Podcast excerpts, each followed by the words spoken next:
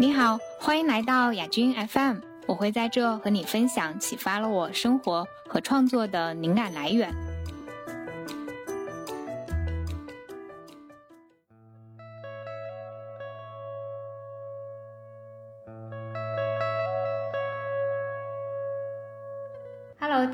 欢迎来到新一期亚君 FM。这期我请了朋友依依，嗯，他是一位在呃英国做心理咨询师的朋友，他现在在伦敦的一一家呃心理诊所，然后接诊来自呃应该我我理解应该是世界各地的来访者。是之前看了依依她写的一本书，是谈焦虑的，叫呃焦虑也是一种能量。呃，我看那本书之后就知道了一些依依她的成长经历，然后她的工作包括求学的经历，我觉得好奇，因为她本身是呃在国内已经做广告行业已经做得很好了，然后她毅然放下了这一切，选择去英国读心理。呃，我会好奇，就是依依当时她去做这个选择的时候。有没有考虑过，嗯，可能面对未来的有一种巨大的不确定性，你是怎么处理这种不确定性的？嗯，其实我觉得从我的人生来说，我对人生一直没有很大的确定性，我从来没有觉得好像这件事就是一定会发生的，我都是带着一种比较战战兢兢或者是尝试的心态去做。呃，大学毕业之后，哦，我在伦敦读的大学，大大学毕业之后读的市场管理。就忽然进了广告公司和公关公司，一直觉得，呃，内心的压力很大。然后呢，虽然呃那个时候 title 什么的工资都很好，但是就觉得不开心。这种不开心也很难去说，就是没有得到成就感或者满足感吧。然后就是有时候也会突然间，现在不知道，就是现回头想起来会有那种时不时抑郁的症状。嗯，那么当时我就。其实很想了解我自己，然后在我呃，因为我的我在工作了两年之后，我又回到英国来读硕士，读的是呃新闻传播、公共公共传媒。那个时候其实有有隐隐约约听听到，就是说啊，其实心理学之类的。那当时我就买了一本书，叫做《Teach Yourself Psychology》，就是教自己，嗯，教自己心理学。那我就偶尔有空就看了那本书的第一页，就让我觉得很打动。就是说，如果你不接受自己，是没有人会接受你的。我突然间就泪流泪流满面，一下子非常的打动我。然后我就想说，我要去读心理学，但也是没有说好像啊那么斩钉截铁的。我是先做了一个呃，先读了一个昂英，因为英国的本呃心理学是这样子的，它无论你本科是什么，如果你要。读心理学等于你要从头来过，你不可能说啊，我现在有个研究生，我就直接读心理学研究生，那这是不可能的。你必须要从头来过。它有一个转换课程，它转换课程分两个部分，一个是线上的，一个是线下的。当时我就先先做了一个线上的转换课程的第一部分，然后看看是自己是不是真的能可以去读。那这个转换课程是六个月，那我就顺利通过了，然后我就有一点信心，就去申请了一年半的这个。转换课程，也就是把你原来的本科转换成心理学的本科。对，嗯，最初的目的，因为不是说我想说这个一定要有结果，我只是说我现在有足够的积蓄和足够的一些能力，让我真正的去了解一下我自己。其实是抱着这样的想法去开始读心理学的，但没有想到在读完转换课程之后，我的老师建议我去申请这个。呃，硕博连读的项目就是，嗯，这个硕博连读项目呢，伦敦的话只有一个，它正好是伦敦城市大学的，伦敦大学城市学院的，也是非常好的一个 program。当时我讲说，我肯定申请不进去吧，但申不申的申的，但是，嗯，同时我还申了好几个，就是呃伦敦之外的，但是我最想，因为我一直在伦敦嘛，我最想还是在伦敦读，没有想到就拿到 offer 了。就觉得那既然拿到 offer 就读吧，而且他当时告告诉我说是硕博连读是三年，就如果你第一年完成了之后，你就可以拿到硕士学位。我想再不济，如果我真的很差，我第一年熬过去，我也能拿个拿到个硕士学位，对不对？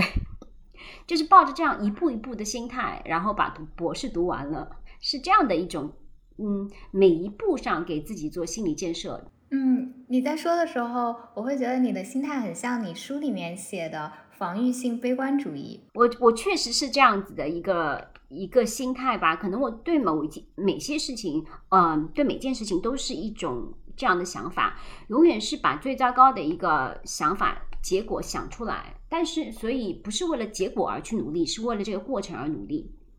我当然希望它是好的，但是它如果是。不如人意，我也可以接受，只要我在这个过程中是真的有学到东西了，对的。因为我绝对没有想到我会博士毕业，我更没有想到我会是我们全年级唯一一个三年毕业的人。这真的就是，其实，嗯，我我博士读第一年，也就是硕士那年那一年的时候，其实有两次的时候是很大的，就是作业的一个呃 fail，就是他嗯，我当时。我记得很清楚，是圣诞节前的时候，他们公布的那种，呃，就是你的评分嘛。那么我两门一共考三门，我两门都 fail 了。然后我直接打电话就去给那个学学，呃，我们我们办公室主任，我就说现在退学来得及吗？能能退学费吗？他说退学费是不能退了，要不你再重新交一下，因为他们给你他们会给你一次补交的机会，你补交一下，最不济你也可以拿到硕士学位。所以我想说哈。那就补交吧。然后整个圣诞节我就是一边哭在一边做功课，一边哭一边做功课。对，就嗯把第一年读完了，吭哧吭哧。第二年就好很多。第三年主要就是用来写论文，因为论文我写的题目是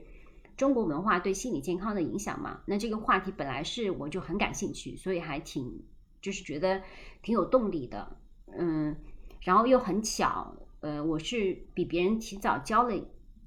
一个月，嗯，然后正好答辩时间也比别人提早一个月，就正好碰到了那一年的毕业典礼，是整个好像开学以来唯一一个三年毕业的人，因为大大大部分同学都是延期的。哎，那我其实很好奇，嗯，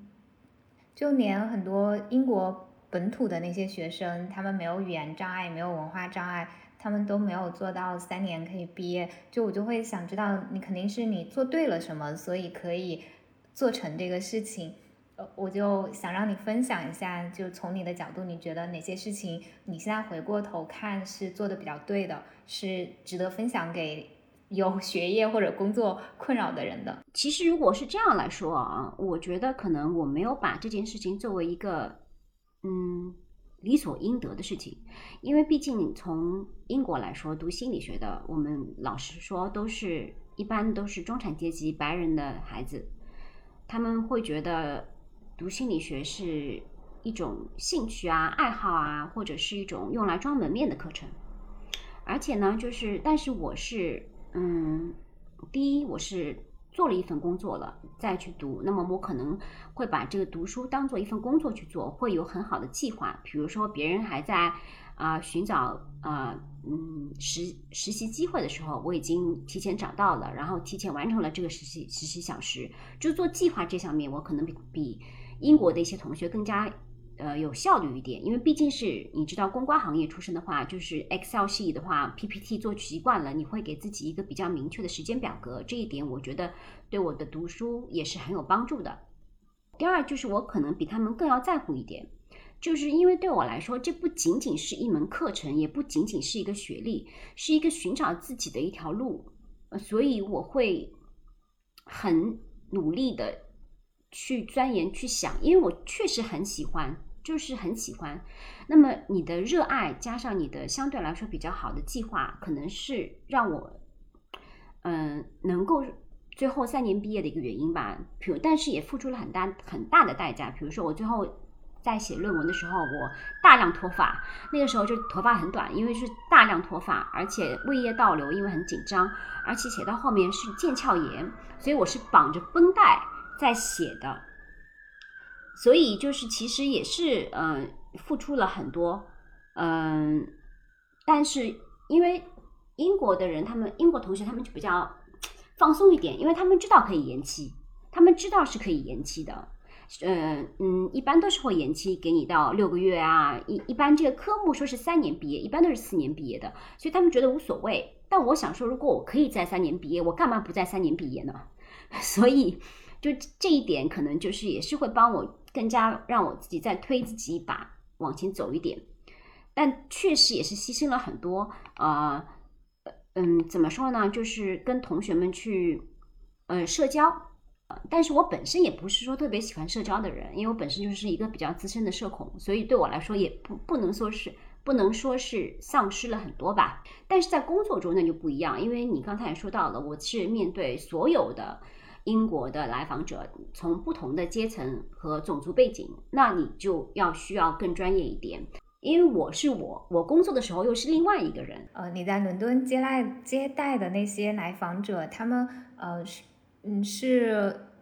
是什么样的背景？比如说他们是以呃英国人为主，还是说也有很多是华人来访者？呃，我回答第一个问题吧，就是各种背景都有。因为我们在博士毕业之后，我们首先是要到公立医院去的。那么在英国的话，心理咨询是纳入于医保范围的。那么医保范围就是说，他每个人应该会有八节到十六节的免费心理咨询。但是呢，它有一个问题，就是它等待时间很长。所以当他们可能是半年到一年的时间，他们才能够等到免费的心理咨询。那么这样的话，如果你一开始是有一点点的问题，等到半年和一年之后，你的心理症状可能会加重，所以我那在公立医院接诊的都是相对来说背景比较穷困的英国当地人，以及症状比较严重的。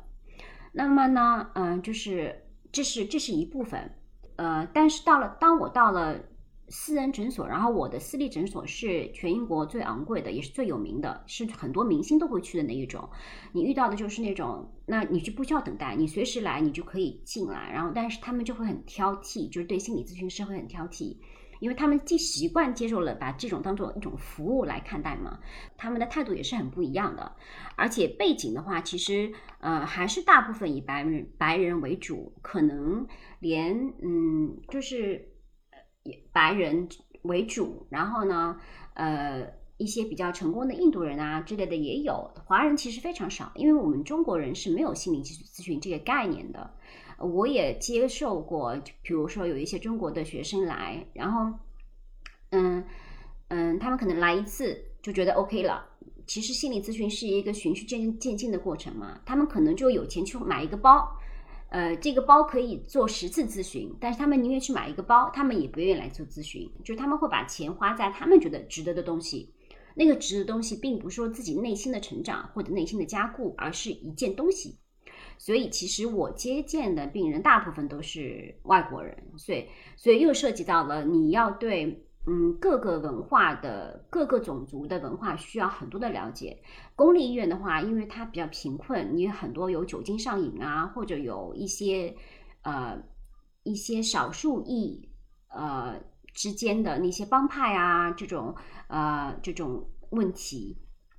呃。而且我们在培训的时候要去轮岗嘛，我也在轮岗的时候在监狱轮过岗，见过一个呃 double murder double murder 怎么说？就是说杀了两个人的重犯，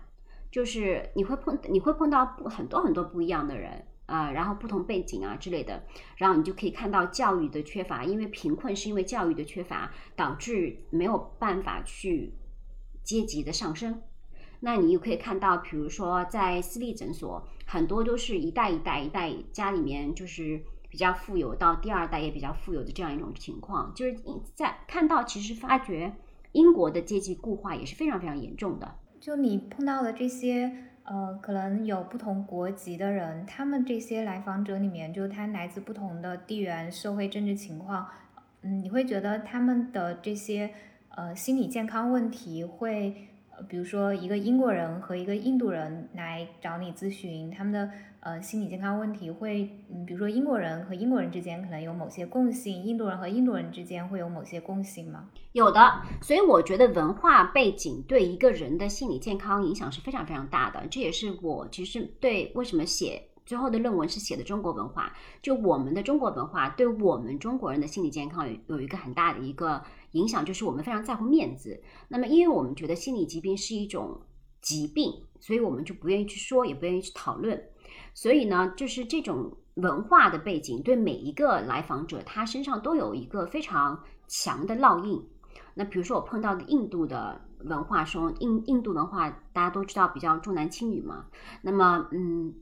我举两个例子案例来说吧，这些案例都是经过我已经他们的呃。呃信息已经被我改掉了，所以不违反保密协议。那比如说我在公立医院接诊过一个印度女性，他是有一个哥哥，他的哥哥从小就性侵她，然后呢，他的妈妈是知道的。然后他的妈妈在他十三岁的时候做了一件什么事情呢？就不不是去告发，而是去带他去医医院那里拿了避呃避孕药，就是其实就是默许了这种事情的存在。然后呢，就是呃，我我这就是印就是印度底层家庭的一一种观念。那么你想啊，那么是不是到了一个相对高阶一点的层次会不一样呢？那么我给你举一个私立医院的印印度的案例，也是这样一个印度女性。其实她嗯家庭非常富有，就就她的她的她本身和她的丈夫都是非常富有的，但她其实没有家里的任何的财财政的决定权。她有一张信用卡，没有任何现金，她只能花信用卡上的钱。那么如果她先生要跟她离婚的话，她就是等于是净身出户。对家庭的任何的决定大事，他是没有任何的决定权的。甚至于在他公公婆婆在世的时候，他们吃饭也是要分开桌子吃的。所以就是你可以看到，就是这个文化差异，不论是你是高收入还是低收入，它都会在一个人的心理上打上一个很明确的、很的很明确的一个烙印吧。那嗯，甚至于就是英国还有特别一个。嗯，比较属于英国特有的一个现象，叫做寄宿综合症。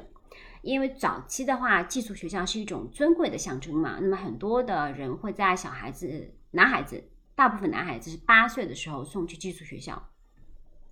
那么，但是其实八岁是一个小小孩子非常脆弱的时候嘛，他进入一个集集体当中，那么可能一个星期看不到父母，或者甚甚至于更长的时间，那他在学校里面发生很多事情，他就不能够。向父母去倾诉，就会憋在心里面，然后甚甚至有受到霸凌啊什么这样的情况，呃，到了中年这种症状就会爆发出来，变成一种中年危机啊，或者是说一种抑郁症啊之类的。但是我问他，你自己你自己有孩子，你会送他去寄宿学校吗？他说我还是会的，因为这是一种身份的象征。所以你有时候看就觉得，就是我们未必都能够从我们受到的苦难中得到成长。我觉得人生受苦是一定的，因为人生的底色就是 都是苦的。但是如果你从你能够从这个痛苦中得到成长的，那就不枉你苦一次。但是很多的其实状态并不是这样子的，他们吃了点同样的苦，就是还会去重复自己父母的做的那些事情。这也是让我觉得，其实，嗯。知道了，并不代表改变；改变了，并不代表能够行动。这才是我觉得心理咨询上比较挑战的一部分。所以我从来都不是说啊，我可以帮助某一个人，我的工作可以帮助某一个人，我从来都不说的。我从来都说，我能够帮助你，帮助自己。你需要帮助自己，我才能够帮助你。我就好像是一个领路人。嗯，我能告诉你一条相对来说你可以改变自己的路，这条路我带着你走没问题，但是你要走起来才行。如果你不走起来，我拖是拖不动你的。刚才你说的这三个，就你为了保护他们的隐私改写了部分细节的这个案例，这三个案例当中，他们后来人生怎么样了呢？就我听的时候，我就觉得很窒息，我我就会想知道，如果嗯。就当你在和那个长期被他哥哥性侵的印度女孩，她在做这样的一个，你在给她做这样的一个心理咨询的时候，呃，你会怎么去给她做这个心理重建？嗯，是让他知道他不再是这家庭的一份子。当他们开始性侵他的时候，他就已经不需要承担任何责任了。后来在咨询中，他有鼓足勇气。去告他的哥哥性侵，因为在英英国的话，性侵的年限就是性侵案例的年限是二十年，所以他还是满足这个条件的。所以呃，所以就就这个说到了我们在英国做的，就是说比较规范，就是你也要你要有病例嘛，我的病例也一起被拿上去作为呈堂证供。嗯，所以他慢慢的从自己从过去中找到了一些勇气，也不再会感到内疚感，因为他有很大的内疚感，觉得好像如果。因为印度的他当地的一个小的一个社区也是蛮小的，大家都知道啊。如果你告你哥哥的话，他妈妈已经跟他说了，我就绝对不会再认你了。所以他当时也是花了很大的勇气去说，我要为我的伤痛得到代，我要让那个造成我伤痛的人付出代价。我觉得这就是很很大的勇气了。嗯，但并不是说每一个人都会有这样的勇气，这个是事实。有时候咨询要看对方自己的能量，或者想要再往下走的力量有多大。哦，我也想知道那个呃，印度裔的太太，就是她呃，用用着一张她没有呃，她其实没有经济支配权的信用卡的时候，她后来呃，她的生活就在你的。在你和他咨询当中，有没有发生什么变化？这个建议我是给所有女性的。我就是说，不能把自己的生活依附在任何人身上，因为他本身自己的学历也很高。所以我说，其实你完全要靠自己，现在一步一步的走起来。就是说，我觉得把自己的人生的快乐和经济和生活的一种方式。呃，依附在别人身上都是很危险的。这句话我对每个人都说，所以我鼓励他开始做他自己想做的事情，或者是去做一份工作也好啊，或者做他感兴趣的事情也好。后来我知道他，因为他来找我是他，因为他同时也被家暴，所以他自自己就做了一个 charity，就是那种慈善组织，帮助那些受家暴的印度女性。我觉得这也是一个很好的转变了。但这里就是说，嗯。很多人会在，呃，这个是我觉得我想要重复再重复的一点，就是说我们的人生是由我们自己来控制的。但是当我们主动的把我们的人生的控制权放在另外一个人手里的时候，这就会很大的隐患。无论是一份工作也好，呃，一段关系也好，一个人一个人也好，这都是会将来会是会爆雷的。嗯，因为没有是。这这个世界上唯一不变的就是一定会改变，所以那能够让我们在改变中屹立不倒的，那只有我们自己。我们有这个技能，我们有这个愿望，我们有这个愿景，还有我们有这个坚持和坚强。呃，心理学跟任何的东西是一样的，就是很多人会说啊，我现在靠颜值走捷径啊，这种其实任何的捷径都是长途，你到最后来还是要走回去的。靠什么都不如靠自己的一双手来的牢靠。嗯，我特别赞同。然后你在说的时候，我就会想到最近的热点新闻，就是呃，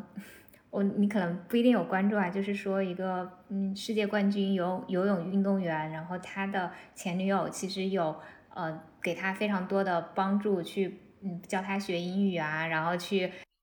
啊。冰冰冰和冰冰冰和佳瑜的那个瓜嘛，我也吃到，对我吃到了。然后我当时在看那个的时候，我就觉得，呃，幸好他前女友如此之优秀，在呃给他打辅助的同时，也没有忘记把自己呃学业各方面事情给顾好。但更多时候，就包括我自己呃观察，也有听周围朋友讲一些事情，就我就会发现，经常是那种特别优秀的女生，帮助他们的男性伴侣，呃。得到在事业上有很好的发展，或者比如说，可能这个这个男生英语不好，然后这个女生帮他准备各种申请材料，然后呃有一个很好的名校去读，但是最后这个男的还是出轨劈腿之类的，然后这个女的就他们可能嗯就是他还要去呃去花更多的时间精力抚养他们的孩子，虽然嗯他们后来也分开了，但是我就会觉得那个男生他渣的毫无成本，那个女生。嗯，非常独立自强，然后现在生活事业也顾得很好，但是她还是呃要为那个男生之前那些糟糕的行为再继续承担着结果。那这里我要说一下，为什么女性通常会有这种表现呢？因为我们我们有时候会很容易心软，我们会有那种圣母的想想法，就是说我在帮助这个人，我在帮助我爱的人，就像。就是会想要去不断的付出，可能对待孩子也是这样子的啊。但对方如果来帮助来的太容易，他就不会珍惜。就像心理咨询一样，就是我说哦，我可以，我可以很轻松改变你，那么对方就不会再努力。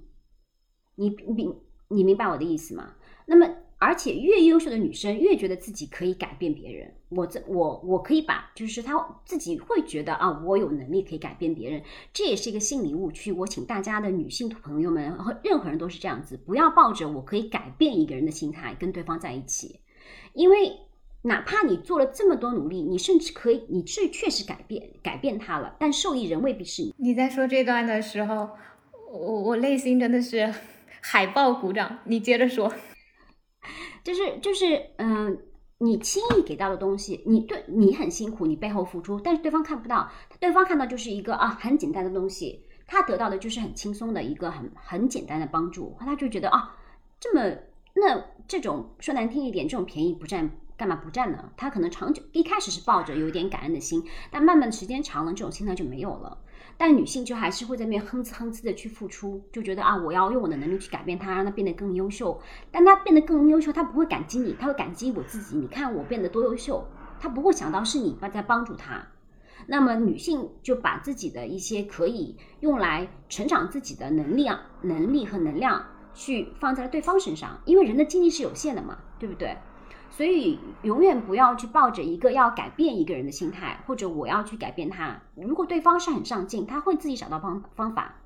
就好像心理咨询一样，我给你条路，你自己知道往前走就行了，而不是说我要一步一步一步扶着你往前走。我不是你支架，任何人都不应该是任何人生活的支架。不是提到有一句说。越优秀的女性，嗯，有时候会越容易有一种心理误区，会觉得如果我特别努力想要去改变一个人，我肯定能做到。我觉得可能是因为他们之前的经历在不断的佐证，只要你付出了足够的努力，就是有人定胜天的意味，我就可以看到成果。这件事情在工作上，在健身，在很多方面都是成立的。就你努力了，会得到收获。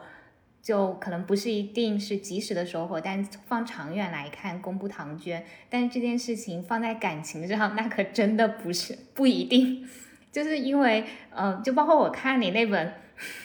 我包括我看你的书里面，嗯 嗯，你说是大多时候绝对是反作用。因为如果是好的情况下，最好的情况下就是对方很依赖你，这也不这也构不成一段一段平等的关系。那不好的。糟糕的结果就是他完全的弃你而去，觉得啊，这个就是无所谓的。其实无论怎么样，如果你花很多精力在对方身上，你得到的都不是你，都不会是你一个你想要的结果。为什么这种情况会发生呢？感情中是两个人，感情中两个人的三观或者对对方的付出，或对或者是说对情感上的一种投入度，都是嗯要 match，或者说要对等才行。但很多时候，中国男性还是一个男权社会，他会觉得女性对我的付出是天山天天呃天经地义的。我们中国女性从小被教教育就是温顺、呃忍耐、付出，对吧？默默支持、贤妻良母等等等等这些教育，其实让很多哪怕你很成功事业上，你也逃不开这些文化背景对你的那些潜移默化的影响。嗯，所以。这也是为什么我说越聪明的女性越逃不开这个圈，是因为觉得啊，我可以的啊，因为我别的都可以啊，我对你一定也是可以的。但往往就在这里就变成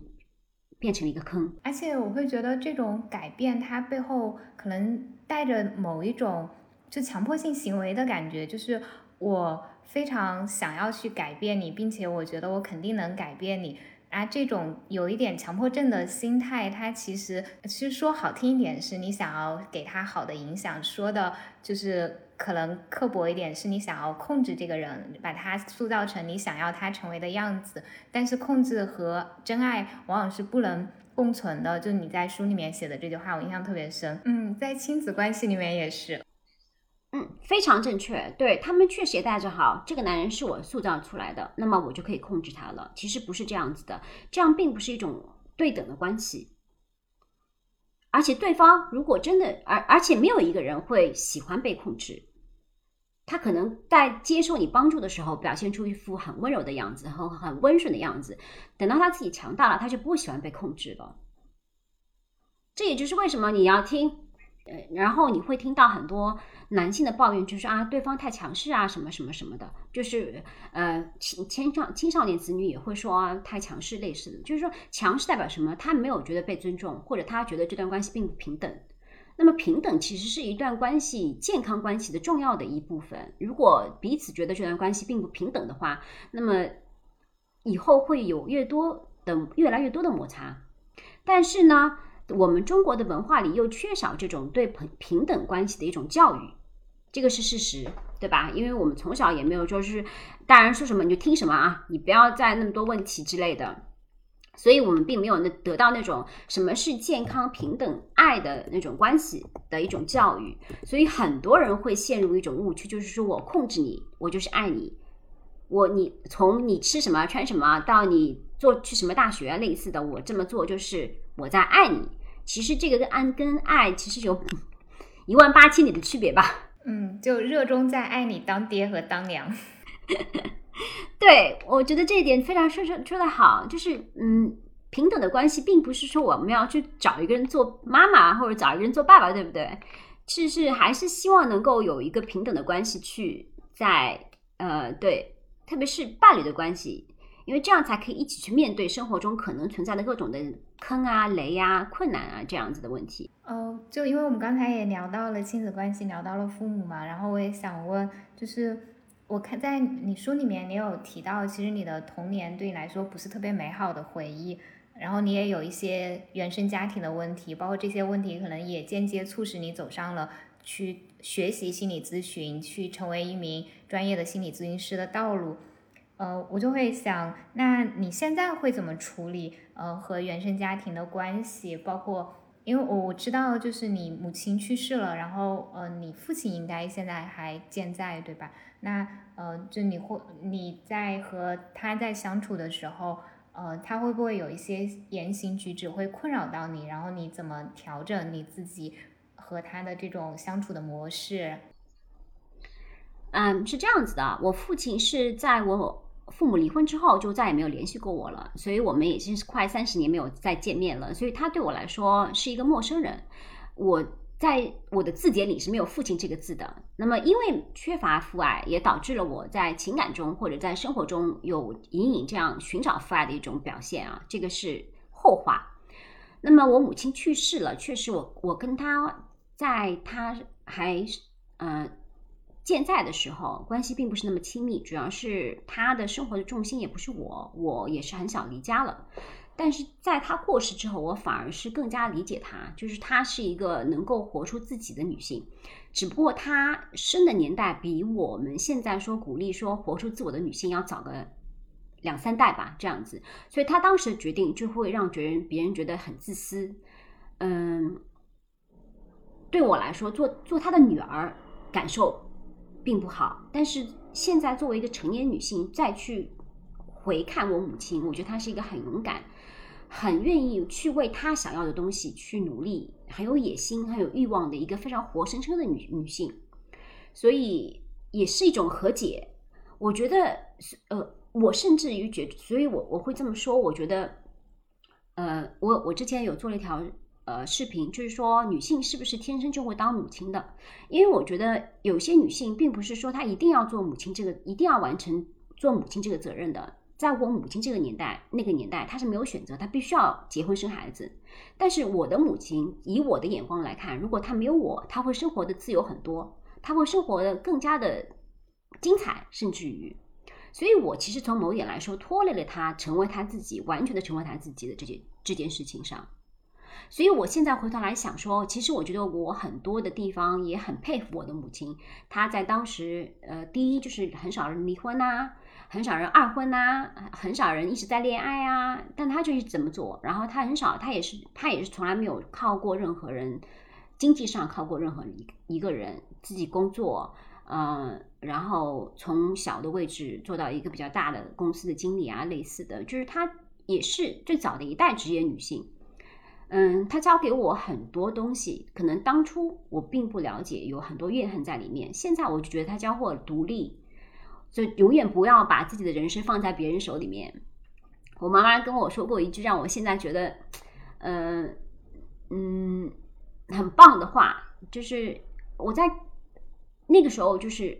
因为我我妈妈是非常非常漂亮的，就是她她是那种传统意义上的浓嗯，就是浓颜系美女，个子还比较高又瘦。那时候就很大很多人追她，但她跟我爸爸结婚的原因是什么呢？我爸第一他们是知青，然后可能上海人比较少，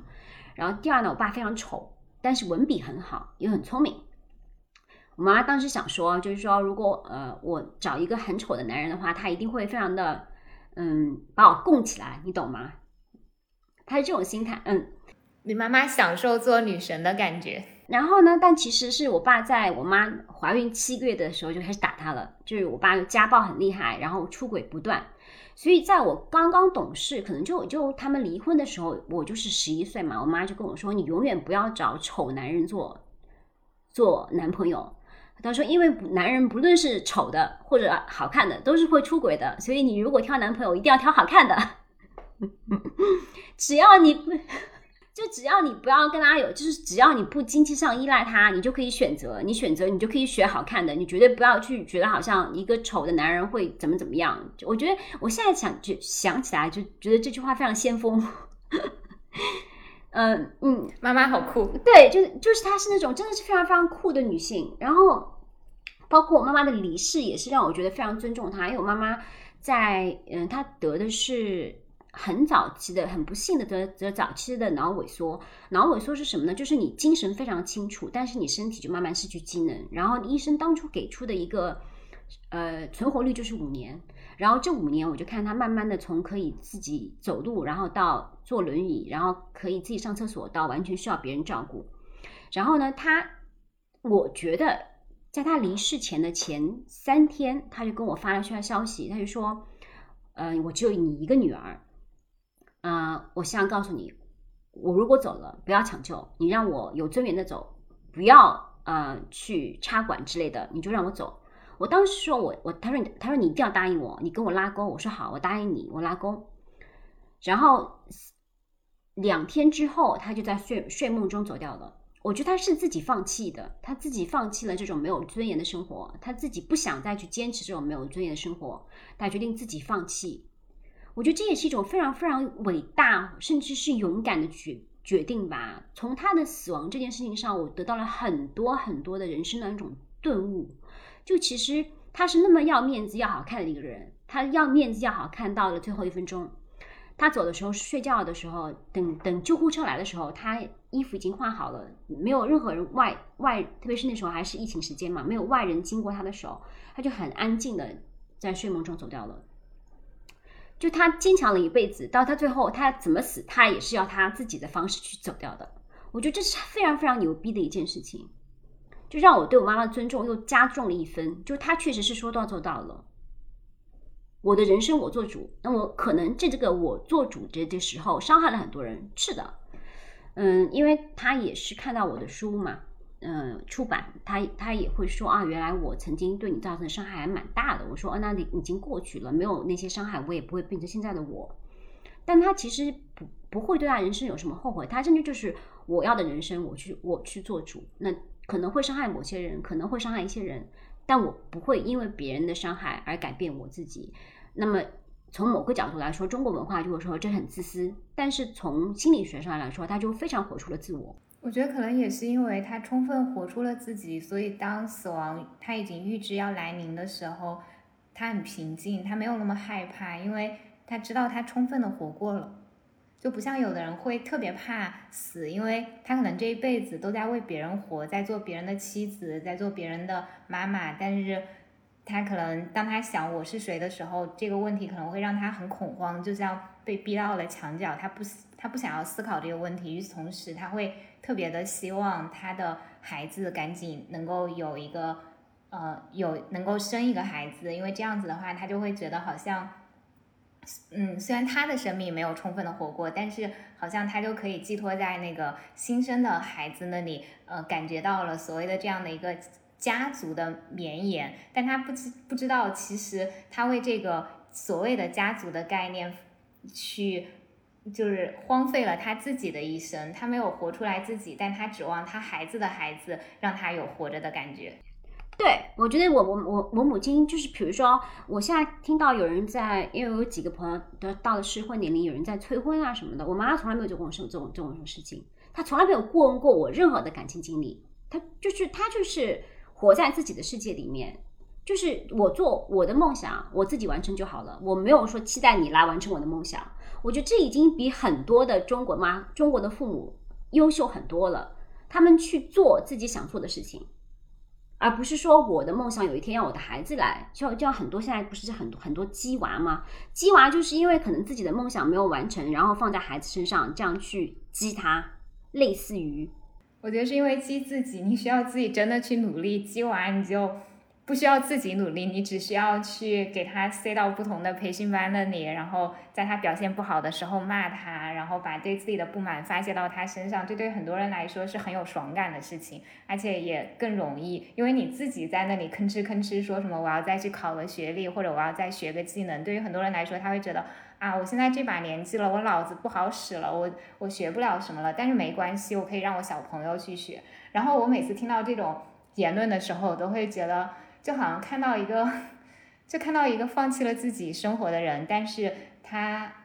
对他小朋友有诸多要求。我很好奇，小朋友跟这样一个人朝夕相处，能就是会不会，就是我觉得我我还是比较相信言传身教的作用的。就我会觉得可能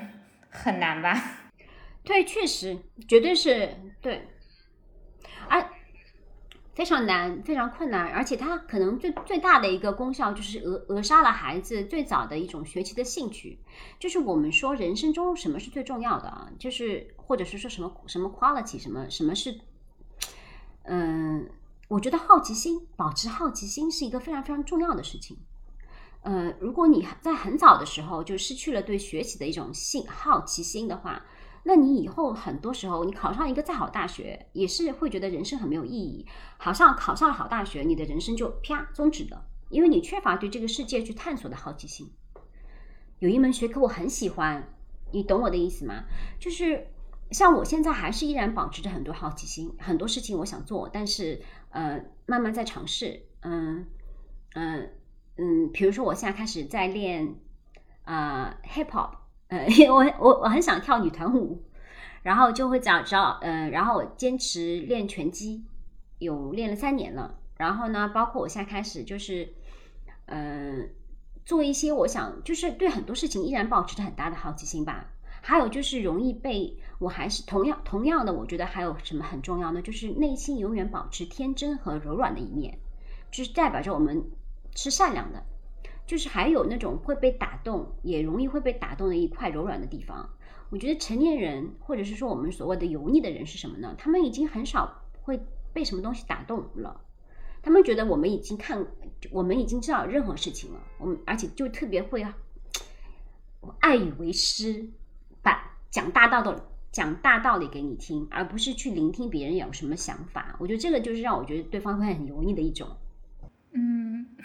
随随地大小碟，你刚刚在说的时候，我就会我我我心里面想的是，呃，一个人的内在的那个动力，我觉得和好奇心很像，就是啊，要有好奇心，或者说一个人要有内在动力，就需要他他能够体会到他对他的生活是有自主权的。就如果他始终对生活没有自主权，所有事情都是父母或者其他人给他做决定的话。他自然很容易就会丧失掉好奇心，因为他没有体会过他自己去尝试什么东西，摔倒了爬起来那个过程，他自己去发现新的东西，他可能没有机会去，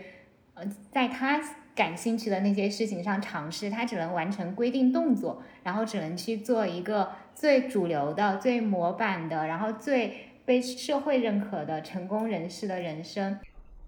对，这也是为什么我会觉得，比如说我接诊的一些中国的呃来呃来访者，我如果问他们说，那你喜欢什么呢？他们会思考很久，他们不知道自己喜欢什么，就是因为觉得他们的人生都是按部就班的去做，完成一些工作啊，或者是读书啊、学业的，他们没有没有自己的想法去知道说我喜欢什么，我想要什么，我想从我的人生中得到什么东西。我觉得这个就是一些嗯，会导致于抑郁的一个很大的一个可能性嘛。因为如果你没有一个内在的乐趣和动力，你在会碰到人生的第一个挫折的时候，你就会想说算了吧。这是这这是会很容易发生的呀，对吗？也不是说很有可能，就他有可能能够做到，但他他真的做到了之后，接下来的问题就来了，就是 so what？他可能就会发现，虽然我做到了，但是我生活还是有很多问题，我还是不开心。那他可能就，如果他是一个经济或者呃眼界，就是他的各个社会知识条件允许的话，他可能就开始要去接受心理咨询了，然后去呃寻找他 帮他恢复他内在的好奇也好，他内在动机也好。那么还有一个误误点就是说，哦，我要。我要和正常人一样，但从心理学上来说，没有人是正常正常的。我们每个人都是独立的，我们我们自己有自己独立的性格。这个 normal 这个概念，其实在心理学上是不存在的。那么就是说，如果是说可以把这个成功的界限拓宽一点，就不用去总是想说啊要成功或者类似的。嗯，你在说的时候，我想的是。嗯，他们不知道自己喜欢什么，是因为，嗯，他可能，也许是因为他喜欢的那个东西不在那个主流的框子里面，于是他可能很难去接纳自己喜欢那个东西，可能在他人眼里看起来没有那么的正常。比如说，我觉得有的人他其实是很喜欢很喜欢做手工活的人。但是可能在我们现在这个社会，他自己心里面就会觉得，我如果去做手工活，我去做一个木匠，那这个职业听起来就不高大上。他们不会觉得我喜欢那个东西不在主流里面，我还依然对他有天然的兴趣，那说明的是你真的很喜欢。这个喜欢已经让你不顾社会眼光，你都喜欢他，那这是很值得珍惜的事情。但他们会以我的喜欢不够主流，不够能够引我到一个有钱有权的路上，可能会让我什么生活上面遭到一些窘迫，那么我就不承认我的这个喜欢。我我就觉得很可惜，在兴趣爱好的时候，也不要也也不要把自己规范在我一定要做一个普通人的这样的一个想法里面，走普通人走的路的时候，那你可能就会好很多。我觉得，我经常会听到有一种说法，什么我要求的也不高，我就想过一个平平淡淡的人生，然后有一个什么我喜欢的伴侣，然后做着一份我相对还 OK 的工作，我也不求名不求钱，我就想。呃，平平安安、健健康康过这一生。然后我每次听这个话，我都心里超级想吐槽。我就觉得你也太看不起那些日常人过的生活了吧？哪一个普通人的生活背后没有血泪、没有挣扎、没有痛苦？所谓的我们看看，就是包括我们的父母，他们当然是普通人，但他们的生活当中糟心事可一点都不少。哪有什么普通但是很幸福的人生？我觉得。普通的人生里面就是充满了很多痛苦，只是说有的人他的那个痛苦是他自己选的，然后他乐意为这份痛苦付出代价，是因为他要的那个甜，他付出了这个痛苦换来了他想要的那个甜。但还有的人的痛苦可能就没有什么意义，因为他换来的东西他自己也不知道是个什么东西，他或者他换来，但他觉得其实也没那么好，他就他一开始就没有想过他到底要什么，他只是觉得。哦，我就是该走这条路。没有一个人的人生是没有痛苦的，这种痛苦是可能，所以我们说在心理学上共情是非常重要的。但其实每一个人在每一个人的生活中都有自己面对的坎儿，这个坎儿可能是真的是平所谓平淡、平静、平安的生活，也是要付出很大代价的。但这条路也不是他自己选的，就是共情也是一种能力。那些人可能，嗯。不太在生活当中不太需要锻炼共情这个能力，可能他们面对的市场环境，呃，或者他们的工作环境允许他们不去使用共情这个能力，甚至去削弱他们共情的能力。因为当一个环境竞争特别激烈、内卷特别厉害的时候，一个共情他人的人可能就会有很多情绪上的，因为感到不公，感到。啊，愤怒啊，痛苦啊，这个东西就是会影，可能会影响到他的工作的表现。说白了，呃，在一个很狼性文化的企业里面，你不去共情，然后你去就心如钢铁一样的往前往前奔跑，你可能是会跑得更快的。但是问题在于，你可能跑久了，你的那个心成了一块石头，它它是无坚不摧，也不会受到伤害，但你就没有感觉不到什么快乐。你是你得到了狼性，你得到了狼性，但是你失去了人性。我是觉得很可惜啦，我觉我是觉得很可惜。对，嗯。嗯，就我之前就有听朋友说过他们的那种公司文化，我听完之后，我的第一反应是我感觉在培养一群反社会 人格。确实是这样子的，内卷就会造成这种情况。但是，而且就是我们中国里文化也有，就是各扫门头雪，就是这种，就是我们我们中国文化里面是以家庭为单位的，就自己家里面事情就是大事，但是出了这个家，别人都是。都是小事，所以这也造成了，就是我们为什么很多时候可以对到比对别人痛苦做到视熟视如嗯视而无睹，但在中国，如果你是真的很底层的话，是没有任何人任何的渠道的，你只能是靠你自己。所以这种靠自己、靠自己、靠自己的想法，一直根深蒂固的植入在很多人的心里面。当他们觉得，所以他们会觉得，那我是靠自己上来的，那你不你混得不好，就是你不够努力，你懂吗？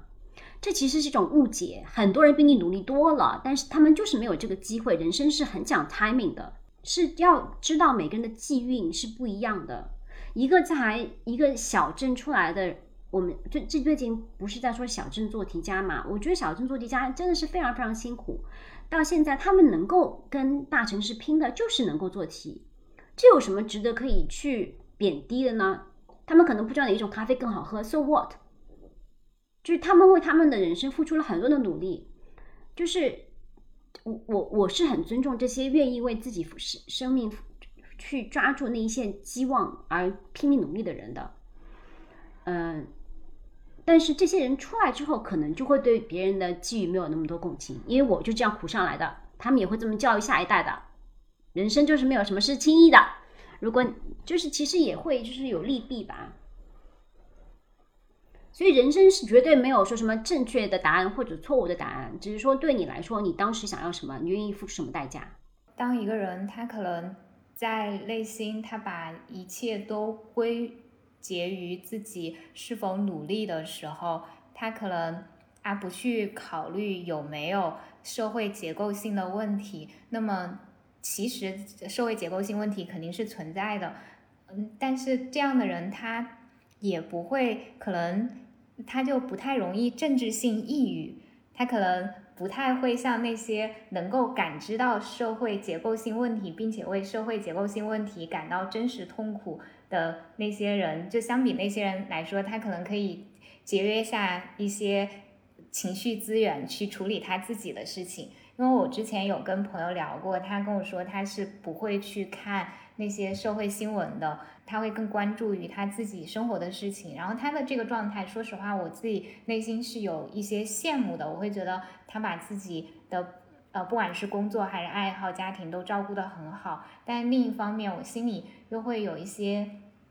就是隐隐的不安。但这个不安其实是我对呃自己的那种要求，就是我会觉得呃，我我还是没有办法完全不关注。呃，周围是因为我知道这种独善其身是我的一个幻觉，就是当时代的浪潮打来的时候，呃，没有哪个人他是衣衫是可以非常干净整洁不沾一滴水的，只是时间早晚问题。在我还不知道“小镇做题家”这个名词之前，呃，我自己呃，在在我刚毕业的时候。参加了一个支教项目，当我在支教的时候，我会有一种感觉，就会觉得自己没有什么太多东西可以教这些呃乡村的小朋友。哦，我教的就是童诗写作嘛这种，但是我呃我会看到有其他的老师，比如说他们教画画，然后教呃唱歌，然后我就会意识到，其实我自己没有什么才艺，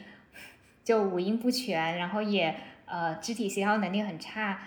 然后在那种情况下，我会有一种很强烈感觉，我会觉得自己是一个应试教育出来的扭曲的作品。虽然我我在读书期间成绩是还不错，但是哦，我我就会有一种内心的自卑，然后觉得自己没有就所谓的那种 素质教育全面发展啊，这个自卑感我可能到到现在可能已经算是消化和解了一部分，是因为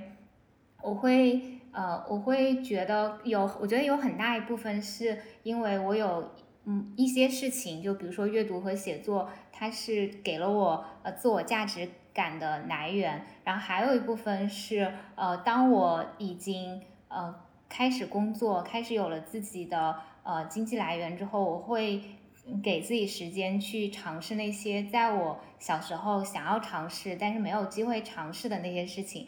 就好像我在把童年的自己重新养育一遍。然后虽然我没有机会在那个时候去学这些东西，但是可能现在我是这个教室里面年纪最大的一个学生，但是这个感觉倒也不赖，就会有一种，呃，我可以做自己的养育者和照顾者。感觉此时的自己非常安全，然后 在被自己照顾着。对的，我觉得这点非常非常棒，而且是我们的选择去做这件事情的，而不是说别人让我们去做这件事情的。就是我小时候，其实我也是觉得我呃呃很很很爱音乐，就很很很愿意去用音乐来表达自己，呃，唱歌啊或者跳舞啊。但小时候没有这种机会，呃，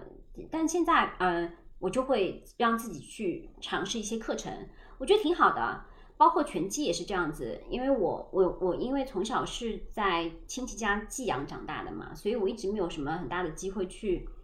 发泄自己的愤怒。因为你肯定会有很多的不愤不愤，因为我经常会听到说你们家那个生活费没有付啊，类似啊这种话，就是他们他们并不会尊重小孩子的感受嘛，很多成年人是不会的。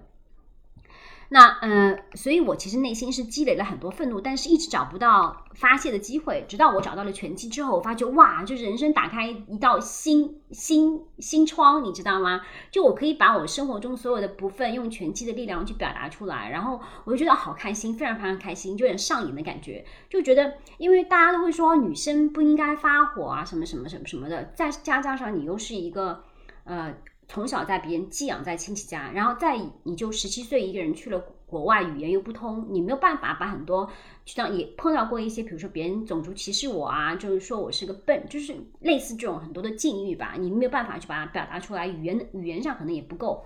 那么久，其实内心累积了很多那种不忿啊、愤怒啊。然后当我在找到拳击那一刻的时候，我就发觉啊，我可以重新做一个人，就是找到发泄自己方的方法，我觉得很好，是我自己选择的。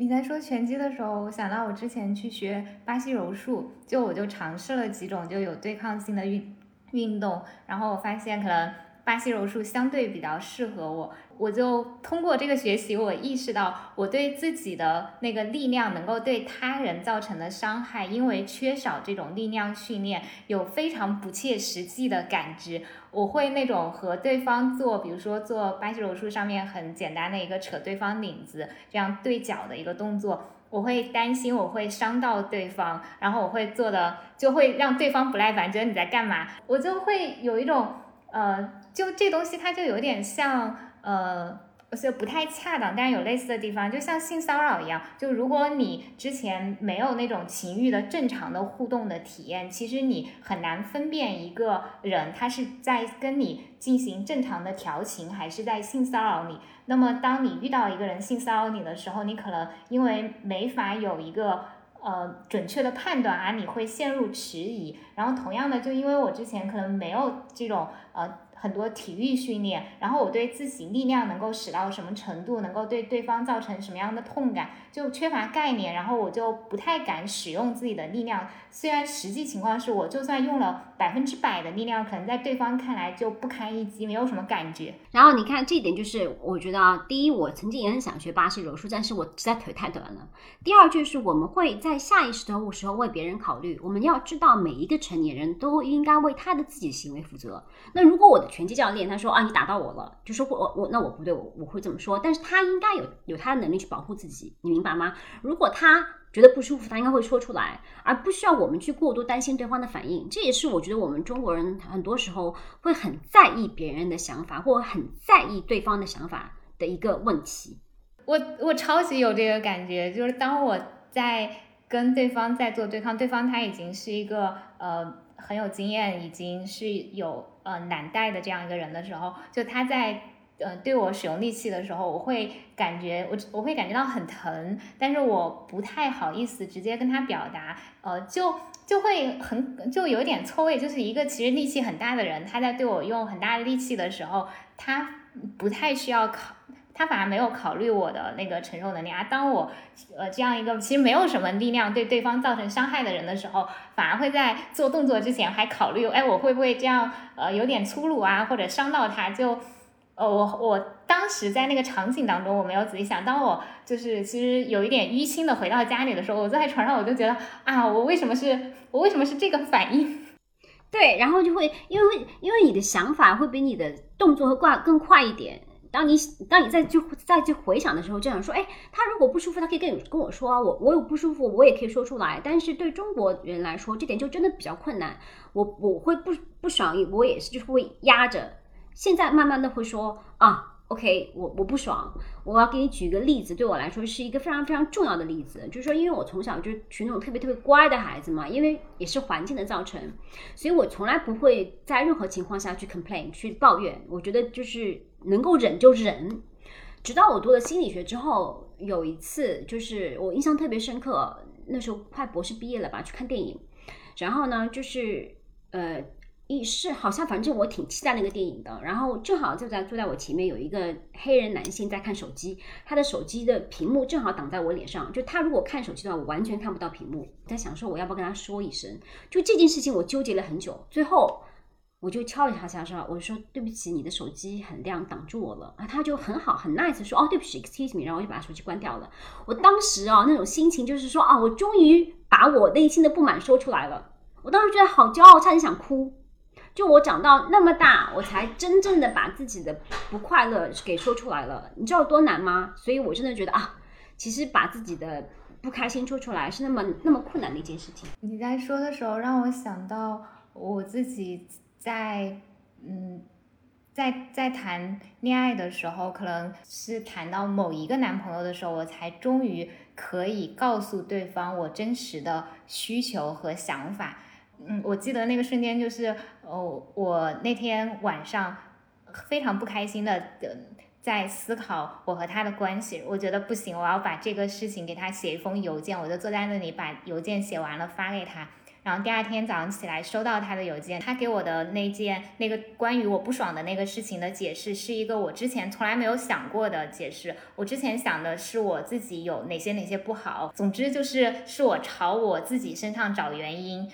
嗯，觉得我不够有吸引力之类的。然后他给我的那个解释是一个，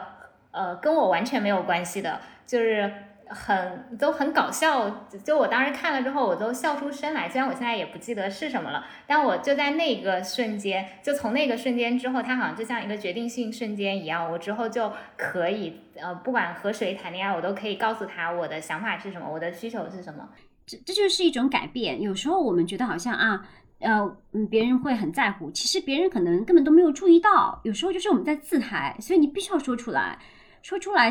才会让你觉得啊是 OK 的。呃，我会好奇，就是你现在的你，你在和他人的这种日常相处互动当中，你会在某些瞬间，比如说发现你自己身上可能有来自父母的影子，然后可能这些影子当中有一些会不会有你其实并不喜欢的部分？如果有的话。你是怎么处理的？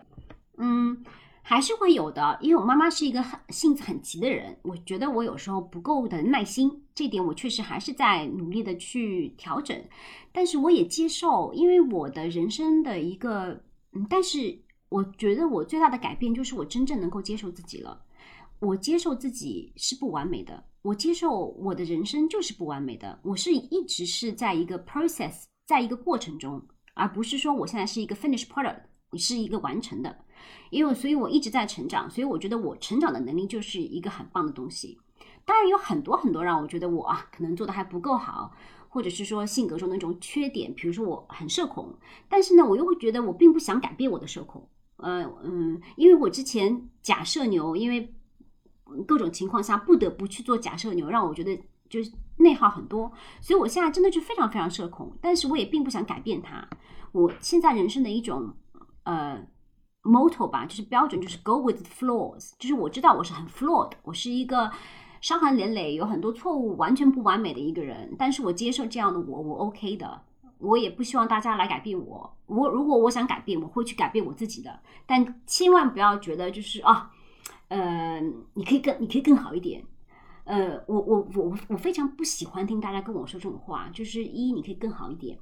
就是无论是说工作上的、啊、名声上啊，或者说怎么怎么样啊，我都觉得，嗯，我已经我我花了很多的心思和努力去接受我自己。那如果你不能够接受现在的我，那完全不是我的问题。呃，至于好不好，是由我自己来界定的。这可能也是因为从小失去父亲的一个关系啊，我没有一个父亲的这样的一个角色在我生命中，所以我对嗯，就是中年男人的那种威严是完完全完全无感的，就是就是。你你你明白我的意思吗？就是呃，当他觉得他呃有资格来教训我，或者说有他觉得他有资格来评论我生活的时候，我是完全对这个东西非常无感，完全不会，反而会让我产生很大的反感。就我，因为我爸爸他是一个非常没有权威感的人，就他 非常的没有父亲架子，在我的生活当中，就对权威这个形象，什么尤其是这种什么男人权威。父亲权威就完全没有，所以碰到那种来我这里摆架子的，我就是那种你谁呀？对对对对对，就你谁呀？你有什么资格啊？我根本不想，根本就不想听你啊！类似这种话，对我我经常会有这样的一种比较很明确的反应，就是对，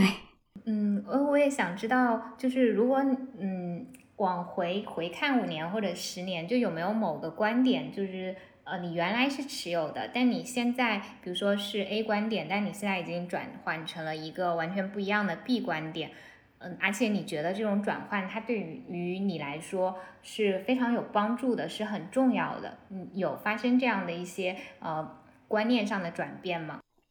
从小就是一个很自卑的人，就是嗯，成长环境也有关系啊。我小时候在，因为一直在不同的亲戚家里面，所以要去不同的学校，所以一直被。经常会被霸凌，因为也是从普通的学校转过来之类的，而且加上父母的状况啊，然后又是比较缺少家里人照顾，然后一个人来英国，就是其实内心是非常非常自卑的，其实对内心对自己是非常苛刻，也非常非常的讨厌，甚至很多时候是憎恨的。我曾经想过，说我人生不要超过，我人生不要活到二十五岁，我觉得活着太辛苦了。就是我从来没有觉得好像人生是一个很轻易的东西。我当时就想说，我活嗯活到二十五岁我就活够了。嗯，就是就是我对人生或者对这个世界的关系是很淡薄的，或者是说它底色是很灰色的。嗯，最大的改变就是现在我还蛮喜欢我自己的，就这是一个非常大的改变。就是可能别人对我的评价再糟糕，我对我自己的底接受度也是 OK 的，它不会影响到我对我自己的接受度。就是我我知道我有很多缺点，我知道我肯定是不是完美的，嗯。以前我觉得我是需要做到完美才会得到别人的接受，现在我觉得我不完美，我能接受自己就好了。你接接你接不接受我跟我没关系。我觉得这个是让我人生很大的一个解放，就是不再把不再把我的自尊心建立在别人对我的评价上，而是把自尊心建立在我对我自己接受的程度上的。你是怎么完成这个转变的呢？就当中有什么比较重要的事情发生吗？或者，嗯，就因为我觉得 很多人还处在之前的阶段，觉得，呃，人生好像没什么意思。很多就是包括学习学习心理学，因为我们这个课程里面有包括六十小时的心理咨询，就是你自己也要去接受心理咨询的。心理咨询也帮助我很多，去看我自己原来的。那些所谓的骄傲和成绩是建立在别人对我的褒奖之上的。我从小就是一个很想得到表扬的孩子，但得到表扬并没有真正的帮助我建立我自己的内心的一个屏障。嗯，这嗯，然后慢慢的也是年纪到了吧，就是年纪大了之后，你会真的觉得自己的快乐人生很短，而且包括我母亲去世也是这样子，就她人生很苦短的。很多事情，如果你等别人能够接受你再去做的话，其实你就已经很晚了。所以，我呃，我一直很想染一头就是非主流的发色，但是当时就觉得好像啊，你自己又是个心心理学博士啊，你又是个心理学家，你还是要样子端庄一点，类似。可是我妈走了之后，我我第二天就去染了满头的蓝发，蓝色头发，我就觉得我想做，别人说什么，你说就就说吧，别人想觉得怎么就就怎么觉得吧。所以很多事情的一些不是说一下子的转变，而是一种水到渠成，或者说滴水穿石的一种转变，让我慢慢的从把别人的评价作为第一点。就是我，我以我以前年轻的时候非常害怕别人不开心，别人一一不开心，我就觉得是是我错了。现在我就觉得每个人都会不开心啊，你不开心你也不会死啊，那就不开心呗。我干嘛要那么在在乎你是不是开心？我会觉得，嗯，每个人都有选择不开心的权利，我尊重你行使你的权利。我是在我小时小时候，可能努力想要去 fix，呃。我父母之间的关系，当我我妈对我爸有一些做法不那么满意的时候，我就好像想要努力去扮演一个就是让我妈开心的角色。比如说，可能他们呃今天是情人节，但我爸并没有买玫瑰，我就会去买玫瑰，我就会觉得那个时候的我在努力在他们的关系里。努力充当了一个我爸的加分项，就好像觉得我爸做的不行啊，但是我也不希望我妈因此幸福感降低，那我要把我爸做的不好的那部分给我妈补上去啊。然后，但我现在已经不会干这样的事情了。我觉得，呃，这是他们的关系，我我不应该 在他们的关系里面去，就好像两个人跳舞，非要上去横插一脚，很奇怪。对，就是这样子。但我以前会觉得啊，我要去 fix 那个人，我要让他变得开心起来，或怎么怎么样，然后搞得自己非常非常累。现在我就觉得啊，不开心，不开心又不会死人，那就这样啦。对，就是这样子。大人有自己大人的问题，小孩子有小孩子自己的问题，我们没有办法去做每一个人的拯救者。还是说到底，我们不能改变任何人，我们最后能改变的最多就是我们自己而已。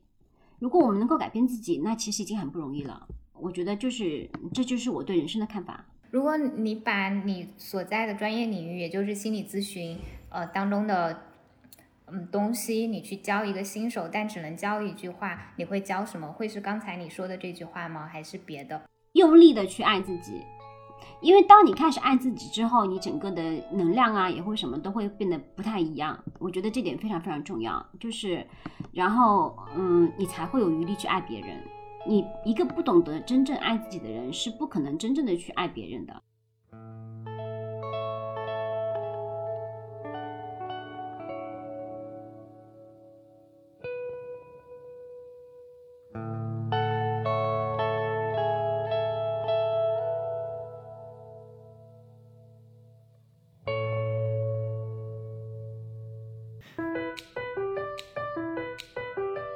如果你喜欢我的播客，也欢迎你关注我的公号“雅君的好用分享”，我会在那里和你分享好物、见识和审美，你会看到一个更多面的我。